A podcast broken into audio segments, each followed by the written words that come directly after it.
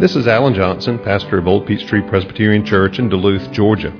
The Bible is God's Word. It describes itself as living and active, sharper than any two edged sword. Therefore, any encounter with the Bible is a momentous thing because it never leaves us unchanged. My prayer for you as you hear this message is that the Holy Spirit will use it in your life to inform your mind, to feed your soul, and to help you grow in your faith in Christ. Bibles to Hebrews chapter 9. We're looking tonight at verses 15 through 28. Hebrews 9, verses 15 through 28. Hear the word of God.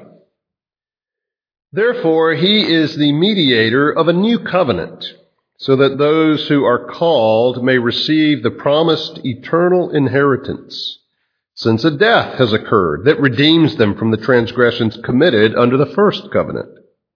Where a will is involved, the death of the one who made it must be established. For a will takes effect only at death, since it is not in force as long as the one who made it is alive. Therefore, not even the first covenant was inaugurated without blood. When every commandment of the law had been declared by Moses to all the people, he took the blood of calves and goats with water and scarlet wool and hyssop and sprinkled both the book itself and all the people, saying, This is the blood of the covenant that God commanded for you. And in the same way, he sprinkled with the blood both the tent and all the vessels used in worship. Indeed, under the law, almost everything is purified with blood, and without the shedding of blood, there is no forgiveness of sins. Thus it was necessary for the copies of the heavenly things to be purified with these rites, but the heavenly things themselves with better sacrifices than these. For Christ has entered not into holy places made with hands, which are copies of the true things, but into heaven itself, now to appear in the presence of God on our behalf. Nor was it to offer himself repeatedly, as the high priest enters the holy places every year with blood not his own, for then he would have to have to suffer repeatedly since the foundation of the world. But as it is, he has appeared once for all at the end of the ages to put away sin by the sacrifice of himself. And just as it is appointed for man to die once, and after that comes judgment, so Christ, having been offered once to bear the sins of many, will appear a second time, not to deal with sin, but to save those who are eagerly waiting for him. Let's pray. Lord, we thank you for your word. Thank you that we can close out this Lord's Day in study of your word and pray that as we study it, Father, we would worship you in the contemplation of the scriptures, for we ask it in Jesus' name. Amen. What is the requirement for forgiveness? In a word, death specifically the death of Christ. For our forgiveness, Christ had to die. There are those, of course, who say, well, he didn't really have to die. His untimely murder on the cross was just an accident, plan gone bad, and God went on to make the best of a bad situation, plan B, as it were. But of course, we reject that idea. The scriptures are very plain, quite plain that the suffering and death of Jesus was God's plan all along. For example, Isaiah 53 verse 10, it was the will of the Lord to crush him. He has put him to grief. When his soul makes an offering for guilt, he shall see his offspring. He shall prolong his days. The will of the Lord shall prosper in his hand. Of course, in the New Testament, Jesus himself makes the case that this is precisely what's going to happen, tells his disciples on more than one occasion. Uh, one of them is Mark chapter 10, verse 33, verse 34. It says to his disciples, See, we're going up to Jerusalem, and the Son of Man will be delivered over to the chief priests and scribes, and they will condemn him to death and deliver him over to the Gentiles. They will mock him and spit on him and flog him and kill him, and after three days he will rise. Jesus could not have made it more plain had he drawn them a picture. And again, Peter in the book of Acts uh, removes once and for all any questions about the necessity and the inevitability of Christ's death. And when he says in Acts chapter 2 verse 23, this Jesus delivered up according to the definite plan and foreknowledge of God, you crucified and killed by the hands of lawless men. So whether we're looking at the Old Testament, whether we're looking at uh, Jesus' own prediction of his death and the manner of his death and his resurrection, um, as we looked at the Gospel of Matthew, we talked about someone might see circumstances that they could surmise would lead to their uh, being killed, uh, but there's not too many people who would then say that they were going to rise three days later. Uh, no one would see that coming about himself unless, of course, uh, it had been decreed by God it would be so. And that's what Jesus says. So it's clear, but we have to recognize, as plain as that seems to be to us, that it was difficult for the Jews to swallow uh, the idea of a suffering and dying Messiah. Uh, we see that, of course, with Jesus' own ministry. Jesus uh, would tell his disciples, as we saw in Mark and in other places, how he was going to suffer and die. Well, we, of course, have Peter's uh, recorded response to that. Peter, uh, this, this Jewish man who had his ideas of the Messiah as he understood them, and when Jesus says he's going to suffer and be killed, uh, Peter's response is, Never, Lord. This shall never happen to you. To which Jesus replied, Get behind me, Satan. You're a stumbling block to me. You don't have in, th- in, in mind the things of God, but the things of men. So it was clear, on the one hand, that Jesus, the Messiah, had to die. It's also clear that for the Jews, that was a contradiction in terms. A suffering, a dying Messiah was an oxymoron like jumbo shrimp or virtual reality. Those are two words that there was a dissonance, that they clashed with each other, and yet it was so. Now, we need to keep that in mind as we're looking at these passages in Hebrews, uh, because while these were Christians, while these were those who had accepted the gospel coming out of a Jewish background, uh, nevertheless, in the face of their own suffering, in the face of their own difficulties, uh, we need to recognize that's the background for them. That it required quite a quite a, a large amount of progress to get to the point of accepting a suffering and dying Messiah. And it seems that under the pressure of persecution, uh, that they are wavering. And we need to recognize that background as the writer to the Hebrews is spelling out the meaning of the priesthood as it relates to Jesus. And Jesus, as he relates to the Old Testament priesthood and the whole matter of the sacrifices for sin, everything that was going on there, and the superiority of Jesus' priesthood and what we have now in him compared to what they had in the Old Testament. And so here in chapter 9, uh, earlier, uh, we had looked at the uh, the ministry of Jesus as compared to the old tabernacle and how he enters into the heavenlies, into the presence of God. Well, he spells that out further here why Christ had to suffer, why it was necessary for him to die, why forgiveness ultimately required a dying Messiah.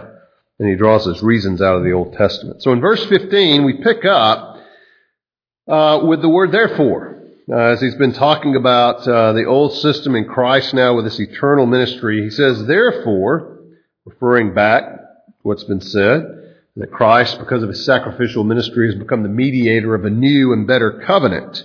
Uh, because he has paid for our sins himself, Jesus providing this full payment for sins, his death accomplishing what the Old Testament system could only point to, could only represent symbolically. Um, he picks up with the word therefore. Um, he's the mediator of a new covenant. Those who are called may receive the promised eternal inheritance since a death has occurred that redeems them from the transgressions committed under the first covenant. Now, that sort of is a summary statement that he, he begins to unpack and unfold in the verses that followed. Uh, how were Old Testament people saved? Were they saved by the blood of Animals? No. Uh, that's what he says in verse 15. A death has occurred that redeems them from the transgressions committed under the first covenant. Now, they were saved by the blood of Christ just as you and I were saved by the blood of Christ. And that's the point that he is making here. They looked forward to a Savior just as we look back on a Savior. In a sense, their forgiveness was on credit. until such time as Jesus actually came and made it good. That's, that's actually what, uh, even it's pretty, it's much closer, say, than uh, the book of uh, Joshua to Jesus' death. Even during Jesus' own ministry, the man who was paralyzed, and Jesus pronounces his sins forgiven. And you know, the people are thinking, some of the Jews are thinking, well, who is this man who claims to forgive sin? He's blaspheming. Only God can forgive sin. And Jesus says, which is easier, to say to this man, your sins are forgiven, or to say to this man, get up and walk? Of course, the, the irony in that is we would say, well, it's much easier to say your sins are forgiven because who can verify it? For him to say to the man, get up and walk, uh, provides opportunity for immediate verification. Either he can do it or he can't. But of course, the, the deeper truth behind that, it, from Jesus' point of view, to say get up and walk is, is nothing. It's the mere exercise of sovereign divine power to restore this man so that he can walk. But to say your sins are forgiven was going to require Jesus dying on the cross to make good uh, that that forgiveness on credit, so to speak, until such time as Jesus would suffer and die and atone for that man's sins. And so that's what he's saying in verse 15. A death has occurred that redeems them, those under the old covenant, from the transgressions committed under that first covenant. Paul makes the same point in Romans 3 that uh, the writer of the Hebrews makes in 15. He says, Jesus, whom God put forward as a propitiation by his blood to be received by faith. This was to show God's righteousness, because in his divine forbearance he had passed over former sins. It was to show his righteousness at the present time, so he might be just and justifier of the one who has faith in Jesus.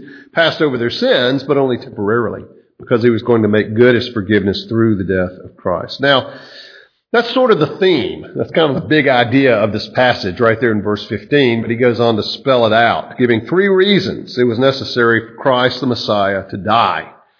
Um, first, verses 16 through 18, a will requires a death. A will requires a death.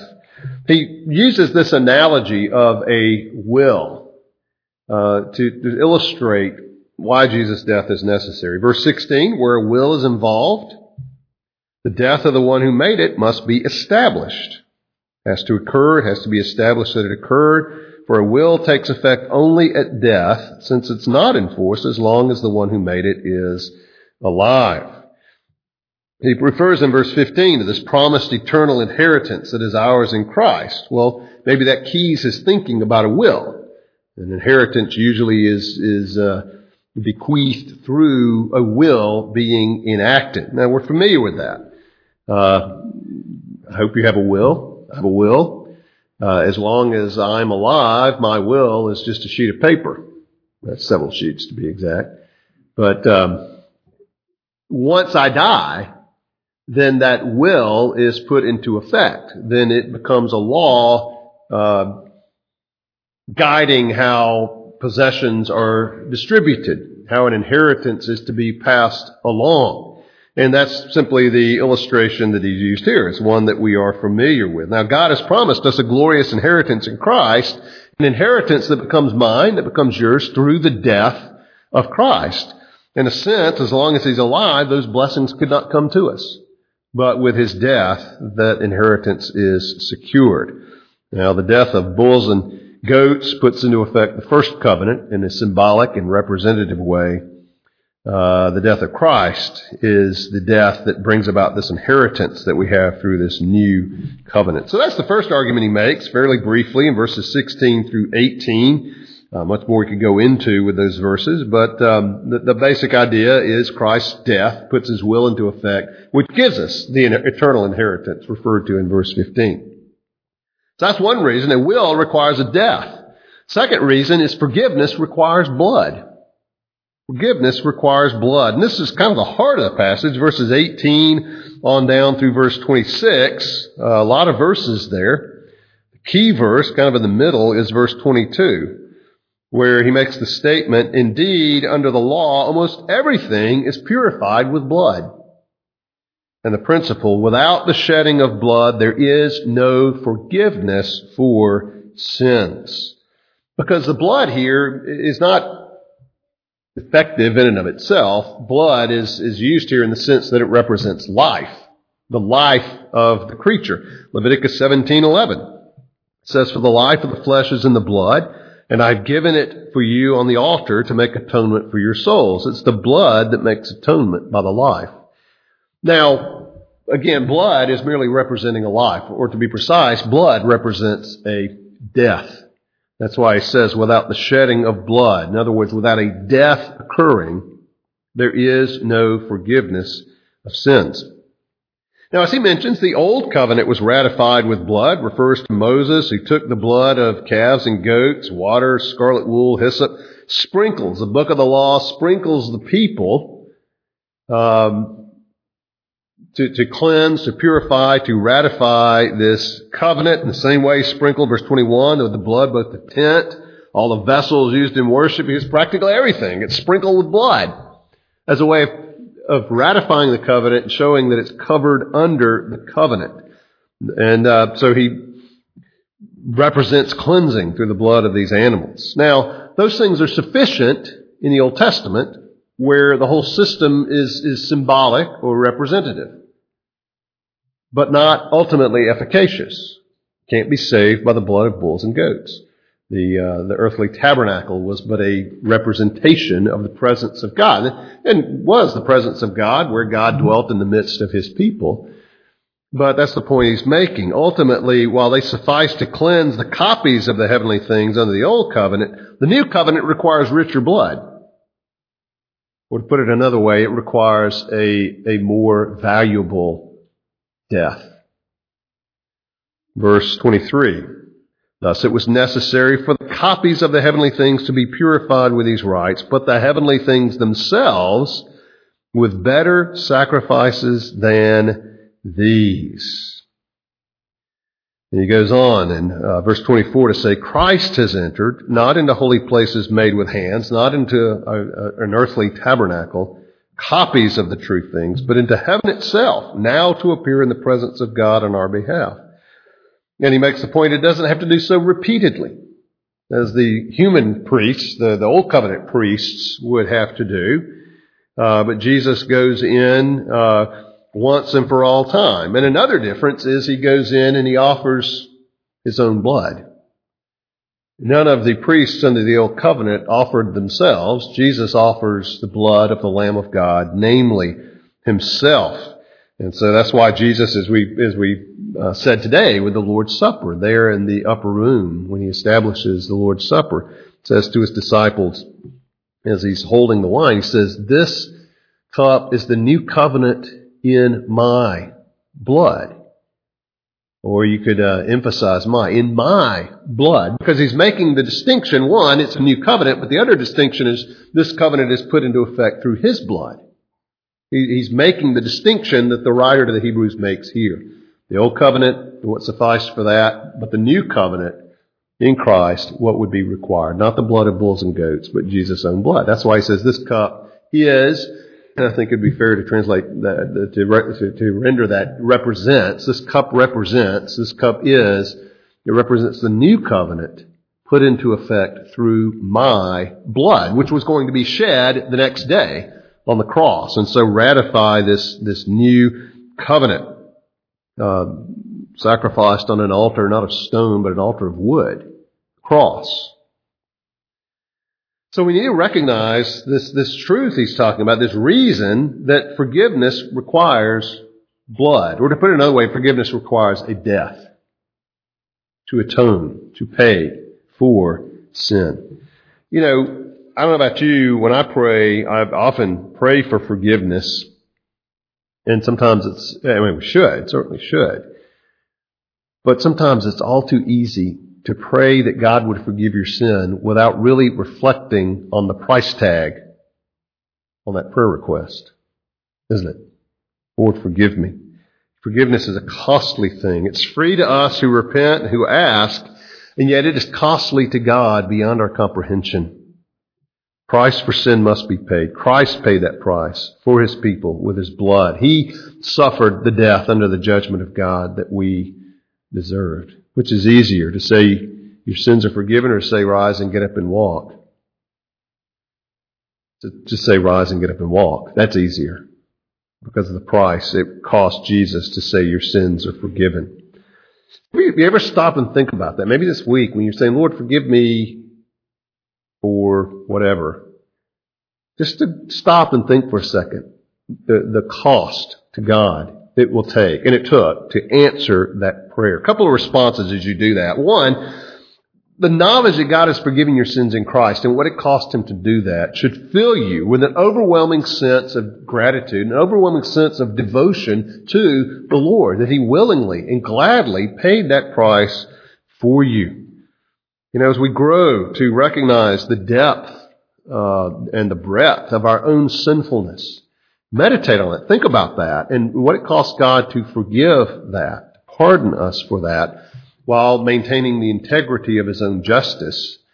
Um, might make us think of that woman who came to Jesus, uh, questionable character, but came to Jesus, wet his feet with her tears, wiped his feet with her hair, uh, kisses his feet, pours perfume on them, this extravagant devotion to Jesus. And when his host, the Pharisee, objected to the behavior, remember what Jesus said, he who has been forgiven little loves little. Now, if you're a Christian, you've been forgiven and not a little. You've been forgiven a lot. But it goes back, I think Jesus is getting it going back to perception. Do you perceive how much God has forgiven you? Do you, do you understand that it's not a few bucks? It's billions of dollars, trillions of dollars, uh, even even more than the figures we talk about with our government's debt. Uh, as Jesus used in the parable of the unforgiving servant, where he puts it in financial terms uh, of, of, being forgiven a vast amount of, of money. Uh, we recognize that, and it does cultivate this devotion and gratitude to God. That uh, as we think of God's forgiveness, that we have every reason to love Him much. Second response, as you think about that, is, is just as the sense of forgiveness and how much we have been forgiven fills us with gratitude and devotion to God, at the same time, it should cultivate in your heart a revulsion towards sin, a, a repugnance toward sin. Uh, the, the existence of it in our own hearts and in others in this world, particularly uh, in our lives, in our in our sinning against Christ. How can we as forgiven sinners, take lightly or presume upon God's grace uh, and the price paid to forgive us by, by sinning will, willingly, carelessly, when we think about the cost of our salvation. How can we presume upon that? How can we take sin lightly? How can we sin easily? We've talked about that before, that, that attitude that Paul talks about in Romans 6 of presuming on God's grace. Do we go on sinning that grace may abound? Absolutely not. You know, a Christian should never have this mentality that, well, I'm forgiven, so I don't really have to be that concerned about sin. Well, nothing could be further from the truth. And as we recognize what it cost God to forgive us, what it cost Christ to forgive us, not only should that cultivate devotion, but it should also cultivate a true hatred for sin, that it was, it was these very things for which Jesus suffered and died. So why would we go there? Why would we want to be involved? Why would we presume on His grace to, to sin against Him in that way? So without the shedding of blood, there is no forgiveness. But praise God, Christ's blood was shed. Think of the hymn, uh, another hymn we sang one, I believe this morning by Horatius Bonar.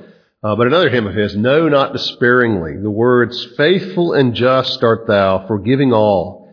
Loving and kind art thou when poor ones call. Lord, let the cleansing blood, blood of the Lamb of God, pass over my soul. Well, mentions a couple of reasons we've looked at. A will requires a death. Forgiveness requires blood. Uh, in other words, death. But then the last thing he mentions is that salvation for us requires a substitute. Another reason he mentions salvation requires a substitute. We see this in the last couple of verses, verses 27 and 28. Uh, the two great inevitabilities in this life are not death and taxes, they are death and judgment. That's what he's talking about here uh, in verses 27 and 28. It is appointed for man to die once, and after that comes judgment. So, Christ, having been offered once to bear the sins of many, will appear a second time, not to deal with sin, but to save those who are eagerly waiting for him. We all have to die. And our death is by divine appointment. It is not random. It is not uh, just the result of chaos in this world or in our bodies. It is the appointment of God. It is appointed for man to die, he says. Now, and then after that comes the judgment. We Christians think in a linear fashion. We're not uh, into Eastern mysticism where we keep looping around and getting recycled or reincarnated. Uh, but we progress through this life to death and then to judgment, uh, which for sinners is bad news. Very bad news. Uh, unable to atone for our sins, God's judgment requires our blood requires our death, our eternal death in hell, except for the fact that God in His grace has provided a substitute. The good news is that there is a substitute. Uh, just as man is destined, as he says, to die once and after that to face judgment. So Christ was sacrificed once to take away the sins of many. What do you have to do to be one of those many? Notice it does say many. There's a text for your doctrine of limited atonement for many. Uh, but to be one of those many, the Bible, of course, just says believe on the Lord Jesus, and you'll be one of those many. Believe on the Lord Jesus Christ, and you will be saved. What drives us to Christ? Well, a sense of our sinfulness, a sense of that, that oncoming judgment that is a reality that every person will face, that drives us to the Lord Jesus, a sense of sinfulness before a holy and just God. What is the requirement for forgiveness? The writer of the Hebrews is clear. Death, specifically, the death of Christ. Because there's no other way for sinners like you and me to be right with a holy God. And so, as he says here, when Christ returns, he will come not to bear sin the second time, not to bear sin, not to die for it, but to usher in the salvation he won for us with all of its fullness uh, for those who are trusting in him, those who are waiting on him. And so he finishes this passage on a high note, reminding us that Jesus is coming again, not to suffer and die, not, as he says, to deal with sin, but to save those for whom he died, those who are eagerly waiting for him. I pray that by God's grace, each of us is among that number, among that many, among those who do look forward and anticipate the, uh, the return of Christ. Let's pray. Father, we thank you for this passage, long passage, a lot here. Uh, but Father, we do want to give thanks to you for our Lord Jesus Christ, who is the perfect mediator of a new covenant, an efficacious covenant, a covenant that for us means eternal salvation and eternal inheritance. Father, we pray that you would impress on our hearts more and more the sinfulness of sin. Help us to see it as you see it. Father, impress on us the, the vast value of the blood of Christ, the Lamb of God, shed for us. And Father, impress upon us a, a, a tremendous sense of devotion and gratitude and thanksgiving to you for accomplishing our salvation once and for all time. We pray it in Jesus' name. Amen.